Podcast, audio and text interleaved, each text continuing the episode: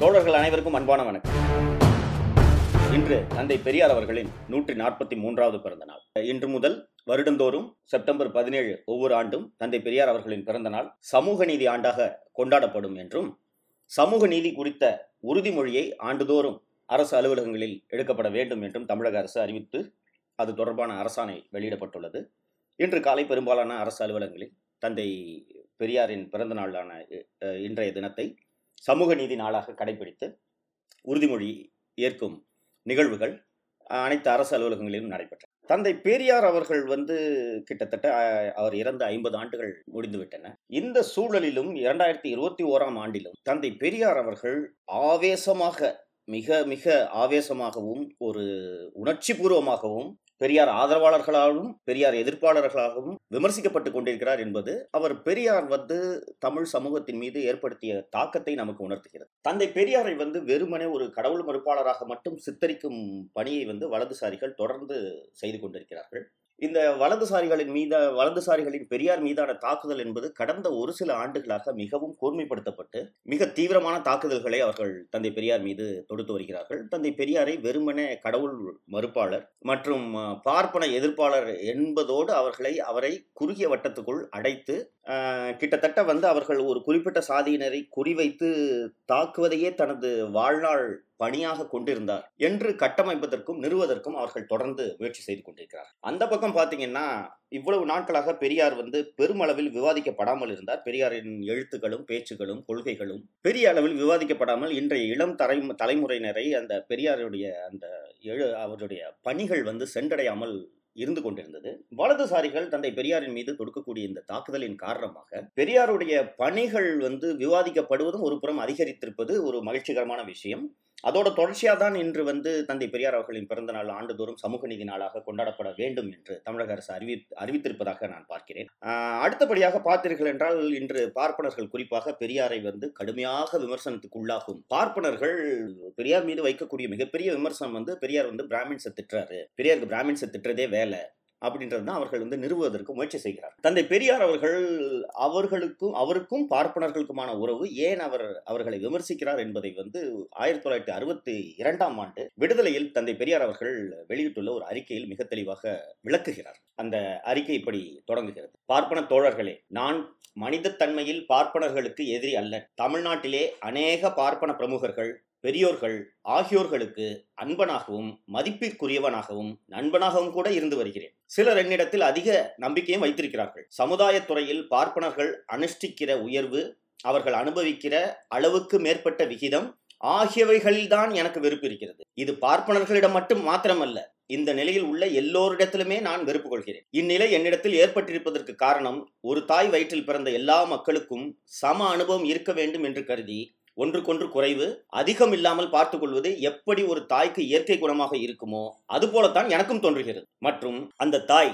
தனது மக்களின் உடல்நிலையில் இழைத்து போய் வலிவு குறைவாய் இருக்கிற மகனுக்கு மற்ற குழந்தைகளுக்கு அளிக்கிற போஷணையை விட எப்படி அதிகமான போஷணையை கொடுத்து மற்ற குழந்தைகளோடு சரிசமானம் உள்ள குழந்தையாக ஆக்க வேண்டும் என்று பாடுபடுவாளோ? அதுபோலத்தான் நான் மற்ற வலுக்குறைவான பின்தங்கிய மக்களிடம் அனுதாபம் காட்டுகிறேன். இந்த அளவுக்குத்தான் நான் பார்ப்பனர்களிடமும் மற்ற வகுப்பளிட வகுப்புகளிடமும் காட்டிக்கொள்ளும் உணர்ச்சி ஆகும் என்று வந்து அவர் அந்த அறிக்கையில் குறிப்பிடுகிறார். அதாவது வந்து பெரியார் வந்து பார்ப்பனர்கள் இல்லது எந்த சாதியை சேர்ந்தவர் என்றாலும் தனிநபர்களிடம் தந்தை பெரியார் அவர்களுக்கு எவ்விதமான விரோதமும் இருந்தது கிடையாது. அவர்கள் எடுக்கும் கொள்கைகள் அவர்களின் செயல்பாடுகள் பொதுவெளியில் மக்களை எப்படி பாதிக்கின்றன என்பதில்தான் தந்தை பெரியார் அவர்கள் கவனமாக இருந்தார். ஒரே ஒரு சின்ன உதாரணத்தை சொல்ல வேண்டும் என்றால் தந்தை பெரியார் அவர்களுக்கும் மூதறிஞர் ராஜாஜி அவர்களுக்கும் இடையே இருந்த அந்த நட்பு வந்து ரொம்ப முக்கியமானது என்று வரலாற்று ஆய்வாளர்கள் குறிப்பிடுகிறார்கள். திரு ராஜாஜி அவர்கள் குலக்கல்வி போன்ற அந்த சாதிய அந்த வர்ணாசிரம முறையும் சாதியையும் நம்பியவர் அதை நிலைநிறுத்த வேண்டும் என்று அவர் சில நடவடிக்கைகள் எடுத்தார். அப்போதெல்லாம் தந்தை பெரியார் அவர்கள் ராஜாஜிக்கு எதிராக இயக்கங்களையும் நடத்தியிருக்கிறார். கடுமையாக கண்டித்த அறிக்கையை பேசியும் எழுதியும் இருக்கிறார். ஆனாலும் தந்தை பெரியார் அவர்களுக்கும் ராஜாஜி அவர்களுக்கும் தனிப்பட்ட முறையில் நட்பு இருந்தது. இதுக்கு என்ன காரணம்னா பெரியார் வந்து இந்த இஷ்யூ இப்படித்தான் புரிஞ்சுக்கிறார். ராஜாஜி என்ற தனிநபரை பெரியாருக்கு பிடிக்கும். ராஜாஜியோடு பழகுவதற்கோ பேசுவதற்கோ பெரியாருக்கு எந்த தயக்கமும் இருந்ததில்லை.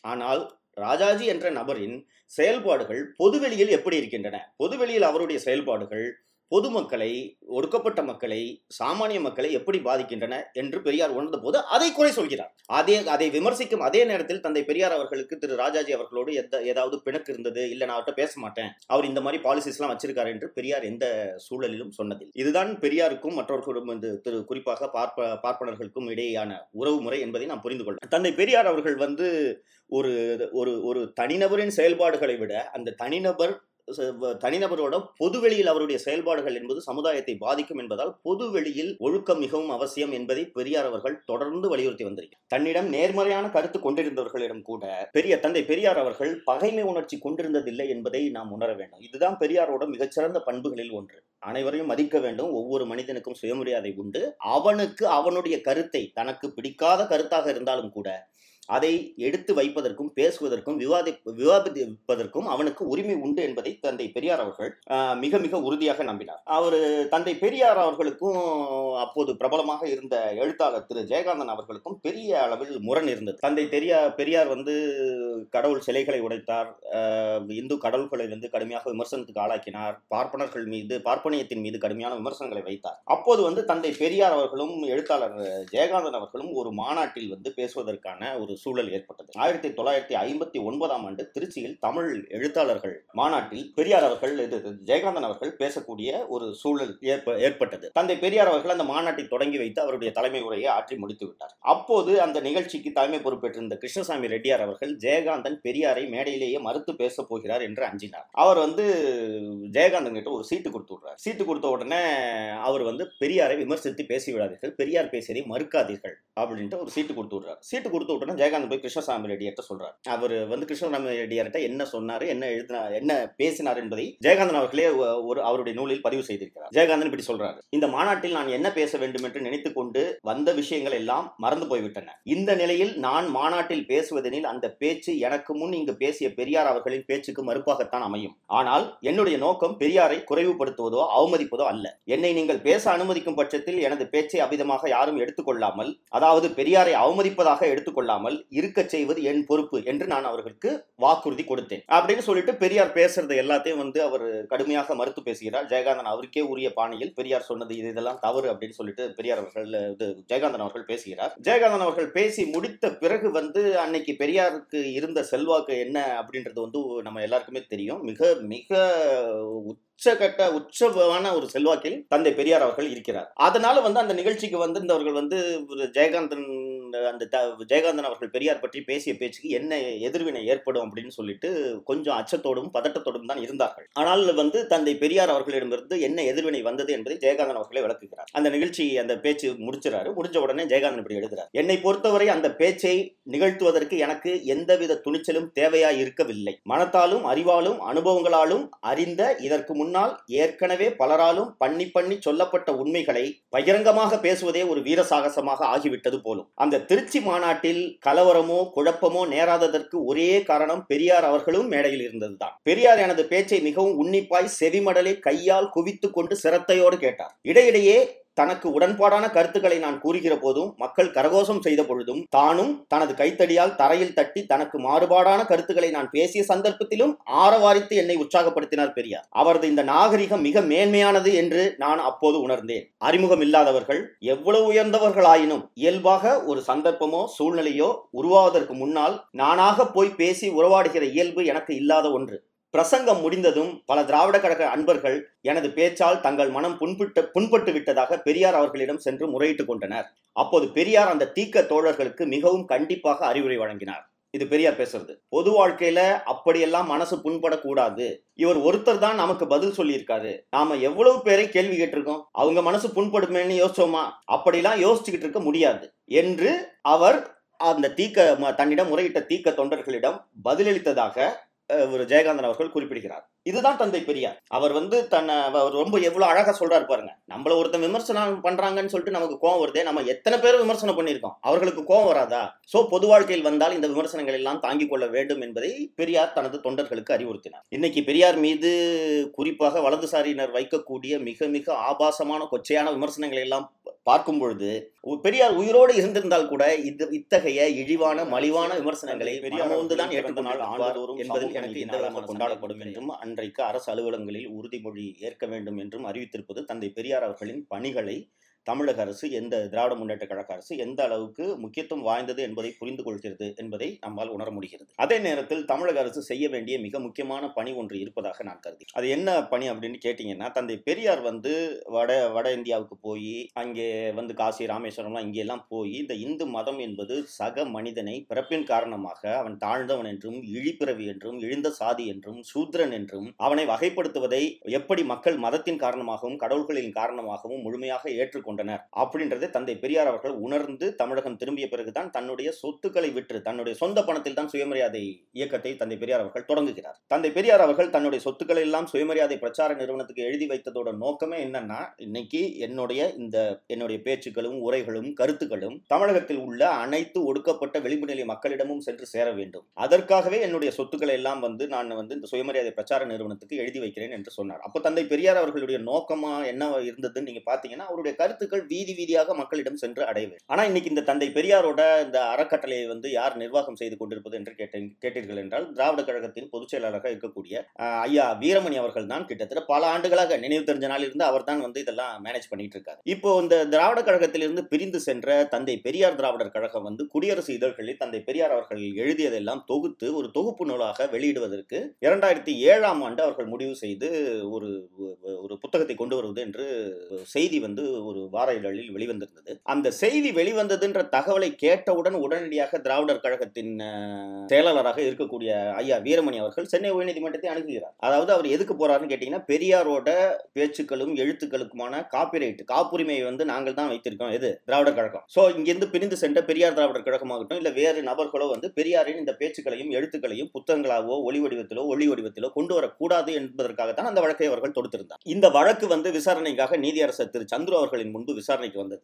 இருபத்தி ஏழு ஜூலை இரண்டாயிரத்தி ஒன்பது அன்று ஒரு விரிவான தீர்ப்பை வந்து நீதியரசர் சந்துரு அவர்கள் வந்து தெரிவிக்கிறார் வெளியிடுகிறார். அந்த தீர்ப்பில் வந்து அவர்கள் வந்து பெரியாரோட சிந்தனைகளை ஒரு குப்பிக்குள் போட்டு அடைத்து விட முடியாது அப்படின்னு போட்டு சொல்லிட்டு அந்த தீர்ப்பு வந்து இந்த பெரியாரோடைய படைப்புகளை திராவிடர் கழகம் அல்லாத ஒருவர் பதிப்பிப்பதற்கு நாங்கள் தடை விதிக்க முடியாது அப்படின்ற அந்த தீர்ப்பை எழுதிட்டு கடைசியா தீர்ப்பு முடிக்கிறதுக்கு முன்னாடி நீதிபதி சந்துரு அவர்கள் இப்படி குறிப்பிடுகிறார். பெரியாருடைய எழுத்துக்கள் வந்து குடியரசில் குடியரசில் வெளிவந்த காலகட்டம் எதுவென்றால் முதல் உலகப் போர் மற்றும் இரண்டாவது உலகம் தந்தை பெரியார் அவர்கள் இந்தியாவை அடிமைப்படுத்தி வைத்திருந்த வெள்ளையர்களின் கரங்களில் ஏராளமான நெருக்கடிகளையும் சிரமங்களையும் சந்தித்தவர். அவர் வந்து ஜாமீனில் வெளிவருவதற்காக அவர் கொடுக்கப்பட்ட அந்த உத்தரவாதம் அந்த ஷூரிட்டி அமௌண்ட் அந்த அவர் கட்டிய பணம் வந்து பல முறை ரத்து செய்யப்பட்டிருக்கு. அவரை இந்து அடிப்படை இந்து மதத்தை சேர்ந்த இந்து மதத்தினை சேர்ந்த அடிப்படைவாதிகள் அவரை கடுமையாக விமர்சனம் செய்தார்கள் செய்தார்கள். அவர் அவர்களுக்கு எதிராக தந்தை பெரியார் அவர்கள் தொடர்ந்து போராடி கொண்டிருந்தார்.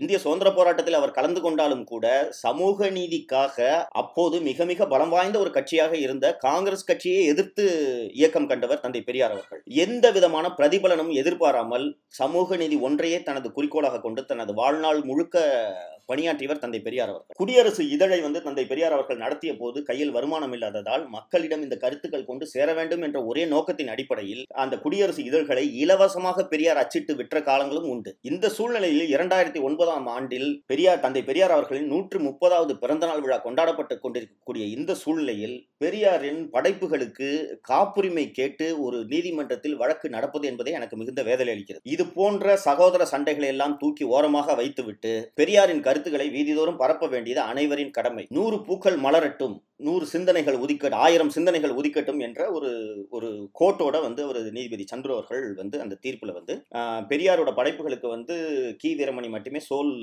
காப்பிரைட் ஹோல்டர் கிடையாது அப்படின்ட்டு ஒரு தீர்ப்பு அளிக்கிறார். கி. வீரமணி அவர்கள் அதோடு ஓயவில்லை. அந்த தீர்ப்பை எடுத்து சென்னை உயர்நீதிமன்றத்திலே இரு நீதிபதிகள் அடங்கிய ஒரு அமர்வின் முன்பாக மேல்முறையீடு செய்கிறார். அந்த மேல்முறையீடு நீதிபதிகள் இப்ராஹிம் கலிஃபுல்லா மற்றும் நீதிபதி கிருபாகரன் முன்னிலையில் விசாரணைக்கு வந்தபோது அவர்களும் வந்து சென்னை உயர்நீதிமன்ற மன்றத்தின் சிங்கிள் ஜட்ஜ் அளித்த அந்த தீர்ப்பு என்பது சரியான தீர்ப்பு தான் அப்படின்னு சொன்னாங்க. அதற்கு பிறகு வந்து உச்சநீதிமன்றம் வரை மேல்முறையீட்டுக்கு சென்று அது ஏற்கப்படவில்லை அப்படின்றதான் என்னோட நினைவு இன்னைக்கு பெரியார் அவர்களுடைய இந்த சிந்தனைகளை வீதிதோறும் கொண்டு செல்ல வேண்டிய அவசியமும் தேவையும் ஏற்பட்டிருக்கிறது என்பதை தமிழக அரசு நன்றாக உணர்ந்திருக்கும் என்றே நான் நம்புகிறேன். இதன் காரணமாக இன்னைக்கு வந்து அதோட காப்பிரைட்டை வச்சுக்கிட்டு எனக்கு மட்டும்தான் இது சொந்தம்னு சொல்லக்கூடிய அந்த திராவிடர் கழக அமைப்பு பெரியார் சுயமரியாதை மரியாதை பிரச்சார நிறுவனம் ஆகியவர் ஆகிய ஆகியவர்களிடமிருந்து உரிய இழப்பீட்டு தொகையை கொடுத்து தமிழக அரசு பெரியாரின் படைப்புகளை நாட்டுடைமை ஆக்க வேண்டும் என்பது இன்றைக்கு மிக மிக முக்கியமான தேவையாக இருக்கிறது. நீதிபதி சந்துரு அவர்கள் குறிப்பிட்டது போல பெரியாருடைய சிந்தனைகளை வந்து ஒரு குப்பிக்குள்ளோ ஒரு அறைக்குள்ளோ போட்டு அடைத்து விட முடியாது அடைத்து விட கூடாது. சோ திராவிடர் கழக அமைப்பை சேர்ந்தவர்கள் குறிப்பாக திரு வீரமணி அவர்கள் என்ன இழப்பீடு கேட்கிறார்களோ அந்த இழப்பீடை அவங்களுக்கு வந்து கொடுத்துட்டு இந்த பெரியாரின் படைப்புகளை நாட்டுடைமையாக்க வேண்டியது மிக மிக அவசியமான ஒரு செயலாக இருக்கிறது. பாரதியாரோட கவிதைகள் வந்து பெரிய அளவில் வந்து பிரபலம் அடையாமல் இருந்த சூழலில் வந்து எப்போது பாரதியார் கவிதைகள் நாட்டுடைமை ஆக்கப்பட்டதோ அதற்கு பிறகு பல்வேறு மலிவு விலை பிரதிகள் பாரதியார் கவிதைகளை வந்து மலிவு விலை பிரதிகளாக வெளிவந்தது. அது தப்பும் தவறுமாக அச்சுப்பிழைகளோடு சில பதிப்புகள் இருந்தாலும் மிக மிக மலிவாக பாரதியார் கவிதைகளை வந்து பல்வேறு இடங்களுக்கு கொண்டு சேர்ப்பதற்கு அந்த நாட்டுடைமையாக்கிய நடவடிக்கை உணர்த்த வந்து உ- உதவியது அப்படின்றது வந்து இன்னைக்கு பல்வேறு ஆய்வாளர்கள் ஒப்புக்கொள்கிறார்கள். அதே போல தந்தை பெரியார் அவர்களின் படைப்புகளையும் நாட்டுடைமையாக்குவதற்கு தேவையான அனைத்து பணிகளையும் தமிழக அரசு எடுக்க வேண்டும் என்பதை இந்த முதல் சமூக நீதி நாள் கடைபிடிக்கப்பட்டும் இன்று வந்து நான் தமிழக அரசுக்கு என்னுடைய கோரிக்கையாக வை தந்தை பெரியார் அவர்கள் வந்து இன்று மட்டுமல்ல இன்னும் நூறு ஆண்டுகள் கடந்தும் விவாதிக்கப்பட்டு கொண்டிருப்பார். அவர்களை அவர் அவர் அவருடைய அவருடைய கருத்துக்களையும் சிந்தனைகளையும் அத்தனை எளிதாக ஒடுக்கிவிட முடியாது. அந்த ஏற்கனவே குறிப்பிட்ட அந்த திராவிட கழகத்திடமிருந்து இதுக்கான காப்புரிமை பெற வேண்டும் என்று சொல்வதற்கு இது மட்டும் காரணம் அல்ல இன்னொரு காரணமும் இருக்கு மேற்கு வங்கத்தைச் சேர்ந்த ஒரு பேராசிரியர் தேபி சாட்டர்ஜி என்ற ஒரு பேராசிரியர் தந்தை பெரியார் மற்றும் டாக்டர் அம்பேத்கர் அவர்களுடைய பணிகளை ஒப்பிட்டு ஒரு ஆய்வு கட்டுரையை ஆய்வு நூல் எழுத வேண்டும் என்று முயற்சி செய்கிறார் மகாராஷ்டிரா அரசு டாக்டர் அம்பேத்கர் அவர்களின் நூல்களை படைப்புகளை அத்தனையும் வந்து மிக மிக மலிவான விலையில் வந்து பதிப்பித்து மிக குறைவான விலையில் புத்தகங்களாக வெளியிட்டு வருகிறார்கள். அம்பேத்கர் அவர்களின் சிந்தனைகள் வந்து ஆங்கிலம் ஆங்கிலம் இந்தி மராட்டி தவிர்த்து பல்வேறு இந்திய மொழிகளில் வந்து மலிவான விலையில் கிடைக்கிறது. அந்த தேபி சாட்டர்ஜி ஆய்வாளர் வந்து தந்தை பெரியாரோட நூல்களை படிப்பதற்காக நான் தமிழகம் வந்தபோது ஆணைமுத்து எழுதிய பெரியார் தாட்ஸ் என்ற ஒரு ஆங்கில நூலை தவிர வேறு பெரியாருடைய படைப்புகள் படைப்புகள் ஆங்கில மொழியில் எனக்கு கிடைக்கவில்லை. இதன் காரணமாக நானும் கடும் முயற்சிகள் செய்து ஒன்று ரெண்டு நூல்களை தவிர பெரியார் தொடர்பான ஆங்கில நூல்கள் இல்லை என்பதை அறிந்த காரணத்தால் நான் தமிழ் படிக்க தொடங்கினேன் என்கிறார். நான் தமிழ் படிக்க தொடங்கி தமிழை நன்றாக கற்றுக்கொண்டு அதற்கு பிறகு குடியரசு இதழ்களை பல்வேறு ப- பெரியாரின் பல்வேறு பழைய எழுத்துக்களை எல்லாம் படித்து பார்த்த பிறகுதான் என்னால் வந்து ஒரு திருப்தியா வந்து இந்த புக்கை ஒர்க்கை வந்து என்னால் பண்ணி முடிக்க முடிஞ்சது அப்படின்னு சொல்லிட்டு அவங்க அந்த ஆய்வு கட்டளை இறுதியாக சொல்லுவது என்னவென்று கேட்டீங்கன்னா பெரியார் அந்த நூலோட பேர் வந்து up against caste Periyar and Ambedkar. இது அந்த நூலோட தலைப்பு. அவர் இறுதியாக அந்த ஆய்வாளர் பேராசிரியர் வந்து முடிக்கும்போது என்ன சொல்றாருன்னு கேட்டீங்கன்னா தந்தை பெரியார் அவர்களும் தன் டாக்டர் அம்பேத்கர் அவர்களும் மனித சமுதாயத்துக்கு குறிப்பாக சாதி ஒழிப்பு தொடர்பாக செய்த பணிகள் ஏராளமாக இருக்கின்றன. இவர்கள் இருவரில் யாருடைய பணி வந்து ரொம்ப சிறந்தது? யார் வந்து ஹையர் பெடஸ்டர்ல இருக்காங்க? அப்படின்றத நான் ஆய்வு செய்யும்போது தந்தை பெரியார் அவர்கள் தான் அம்பேத்கரை விட ஒரு படி உயர்ந்தவர் என்பதை நான் தயக்கமில்லாமல் சொல்லுவேன். அப்படி நான் சொல்வதற்கான காரணம் என்னவென்று கேட்டீர்கள் என்றால் டாக்டர் அம்பேத்கர் அவர்களுக்கு உலகத்தில் உள்ள பிரபலமான பல்கலைக்கழகங்களுக்கு சென்று சென்று படிக்கும் வாய்ப்பு இருந்தது. அமெரிக்காவின் சிறந்த பேராசிரியர்கள் அம்பேத்கருக்கு பாடம் பயிற்றுவித்தனர். அதன் மூலமாக அம்பேத்கருக்கு பெரிய அளவில் வெஸ்டர்ன் வேர்ல்டோட எக்ஸ்போஷர் கிடைச்சது. ஆனா தந்தை பெரியார் அவர்களுக்கு இது போன்ற எக்ஸ்போஷர் எதுவுமே இல்லாம மேற்குலக நாடுகளில் கூட தோன்றாத புதிய புரட்சிகரமான சிந்தனைகளை தந்தை பெரியார் அவர்கள் தமிழகத்தை இந்தியாவின் ஒரு கடைகோடி மூலையில் அமர்ந்து கொண்டு செய்திருந்தார் என்பதனால் எக்ஸ்போஷரே இல்லாம பெரியார் இவ்வளவு பெரிய விஷனரியா இருந்தது வந்து எனக்கு உதவியது அப்படின்ட்டு சொல்கிறார். இப்ப இந்த நூலாசிரியர் வந்து எனக்கு பெரியாருடைய படைப்புகள் ஆங்கிலத்தில் கிடைக்கவில்லை என்று சொல்வது எவ்வளவு ஒரு வருத்தத்திற்குரிய வேதனைக்குரிய விஷயம் என்பதை யோசித்து பாருங்கள். பெரியார் நீங்க புகழ்றோம் கொண்டாடுறோம். பெரியார் இல்லைன்னா எங்களுக்கு சுயமரியாதை கிடையாது. பெரியார் தமிழ் சமுதாயத்துக்கு பெரிய தொண்டாற்றி இருக்கிறார் என்றெல்லாம் சொல்கிறோம். ஆனா பெரியாரோட பணி என்ன என்பதை தமிழர் அல்லாத பிற மொழிகளை பேசக்கூடியவர்களும் தெரிந்து கொள்ள வேண்டுமா இல்லையா? பெரியாரோட அனைத்து படைப்புகளும் ஆங்கிலத்தில் மொழிபெயர்க்கப்பட வேண்டியதா இல்லையா? இதை வந்து செய்யாமல் வெறுமனே பெரியார் போட்டோவை ப்ரொஃபைல் பிக்சரா வச்சுட்டு இருக்கிறதெல்லாம் வந்து பெரியாருடைய சிந்தனைகளுக்கு நாம் செலுத்தும் சரியான ஒரு அஞ்சலி கிடையாது. ஆகையால் தந்தை பெரியார் சிந்தனைகளை நாட்டுடைமையாக்கி பல்வேறு மலிவு பதிப்புகளில் நூல்களாக வெளியிட்டு மின்னூல் நூல்களாக வெளியிட்டு பெரியாரின் படைப்புகளும் சிந்தனைகளும் பட்டி தொட்டியெங்கும் சென்று சேரச் செய்வது தமிழக அரசின் கடமை என்றே நான் பார்க்கிறேன். அதனால் இந்த முதல் சமூக நீதி நாளில் இந்த கோரிக்கையை தமிழக அரசு பரிசீலிக்க வேண்டும் என்று கோரிக்கை வைக்கிறேன். இறுதியாக முடிப்பதற்கு முன்னால் தந்தை பெரியார் அவர்களின் சிந்தனை வீச்சு எத்தகையது என்பதை புரிந்து கொள்வதற்காக தந்தை பெரியாரின் உரையிலிருந்து ஒரு சில நிமிடங்களை உங்களுக்காக வழங்குகிறேன். மீண்டும் ஒரு அடுத்த பாட்காஸ்டில் நாம் சந்திப்போம். நன்றி. ஒவ்வொரு மனுஷனும் நினைக்கணும். தான் தம் வீட்டை தம் பொண்ணு குட்டியா காப்பாத்துறதுல பெருசுன்னு நினைக்கிறது மிருகத்தை விட கேவலம் அது. நம்ம நாளே உலகத்துக்கு என்ன? அதனால வாழ்க்கை என்னங்கிறத சிந்திக்க வேணும். அந்த மாதிரி மக்கள் ஆணும் பெண்ணும் பக்குவம் அடையணும். அனாவசியமா இந்த ஒரே காரியத்தை வச்சுக்கிட்டு உலகத்தில் இருக்கிற பெண்களை எல்லாம் பூச்சாண்டி பிடிக்கிறாங்க. என்ன ஆகும் பொம்பளை தப்பா நடந்தாருன்னா என்ன கதி ஆகும் அவளுக்கு கட்டுத்திட்டம் இல்லாத இருந்தா அப்புறம் என்ன ஆகும்? என்ன ஆகும்? அப்படிங்கிறாங்க நீ என்னடா அண்ணக்கா அப்படி பயிலார்கள் எல்லாம் கேட்கறதுக்கு? உன்னாட்டாவோ அவ்வளவு நீ நீ என்ன என்ன ஆகும் என்ன ஆகுங்கிற வெங்காயம்? என்ன ஆகும்? எல்லாம் ஆகுறது ஆகுது சுதந்திரத்தோட தன் சொந்தக்காரி எப்படி இருந்தாலும் தன்னால் உலகத்துக்கு என்ன ஆச்சு? என்னுடைய பெருமையே பார்த்துக்கிட்டு இருந்தா போதுமா?